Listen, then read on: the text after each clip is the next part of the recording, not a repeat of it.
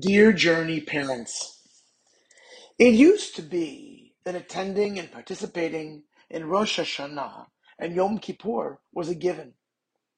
In the Jewish community, even if you weren't a regular Shabbater, and even if you were Jewish but not married to someone who was Jewish, and even if Hanukkah and Passover at your house were slim on the tradition and fat on the fixins, Either you went to High Holy Days, or you would claim you had, should you be asked. Today, the world is quite different, and Jewish identity all the more so.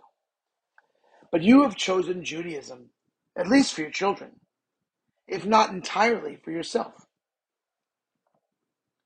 And frankly, I don't blame you. Judaism in America hasn't always offered an inspiring spiritual path. Do you know that at least in the 1980s, every head of every university Buddhist studies department in the country was someone who had been born Jewish? For the longest time, Jews en masse didn't know how deeply spiritual their tradition is. And there are lots of reasons for that, but that's not what I want to share. What I do want to share with you is a strong encouragement. You have chosen Judaism for your children. And if you haven't chosen it for yourself by attending and participating at least in the High Holy Days, I'd like to try to convince you otherwise. Please allow me three tries. Three rationales for why I am asking you to set aside home life and work life next Sunday night and Monday morning, September 25th and 26th, and the following Tuesday night and all day Wednesday, October 4th and 5th, and join Shema Kulenu's High Holy Days services and programming. First, you will be moved by this. The High Holy Days are a unique tradition in Judaism because they're not really tied to a harvest festival. Passover and Shavuot and Sukkot and quite a few others align with ancient agricultural seasons of reaping or sowing or both.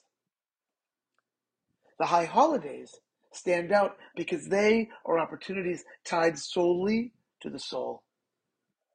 What does it mean to truly celebrate life, guided by gratitude, selflessness, and joy? And how do we fix the messes that we make when we lose sight of what's most important? These are the primary questions for Rosh Hashanah and Yom Kippur. Number two, you need this. Life takes a toll. And this is no more true than living in the wake of the preceding couple of years. You will find yourself affirmed and challenged at our Rosh Hashanah and Yom Kippur events. This isn't to say that there aren't other avenues by which you can do this important soul work. But to do so in Jewish language will touch your soul uniquely. You will find that the tunes the ideas, and the invitations will open you up in ways that are generally closed, or at least blocked. Number three, your children need to see you do this. If Judaism is important to you, if you wish to see them take it seriously, they need to see you taking it seriously. Think for a moment how many things you take seriously because your parents did, for better or for worse. Think for a moment of the indelible imprint parents have upon their children. And CSK is not a place that asks anyone to be anything but their fully authentic selves. I just know that even when invited to do so, it takes work. That's why I'm a rabbi. To help people discover themselves, enhance the parts of them of which they are proud, and manage and improve those about which they are not. What a gift to give your own kids. To witness you seeking to make you better. And if you've made it this far into my letter, terrific. Please sign up. Your kids are totally welcome. If they are kindergarten and younger, you can sign them up for childcare programming on Rosh Hashanah and Yom Kippur mornings following the family service. Make it a family affair. We are not stuffy or even averse to kids making a bit of noise. We trust that if they make more than a bit of noise, parents will bring them out of the room where they can sit and watch the services streamed online. We will have a TV set up. Well, as the great Rabbi Tigger said, TTFN, ta ta for now, and I look forward to seeing you soon. P.S.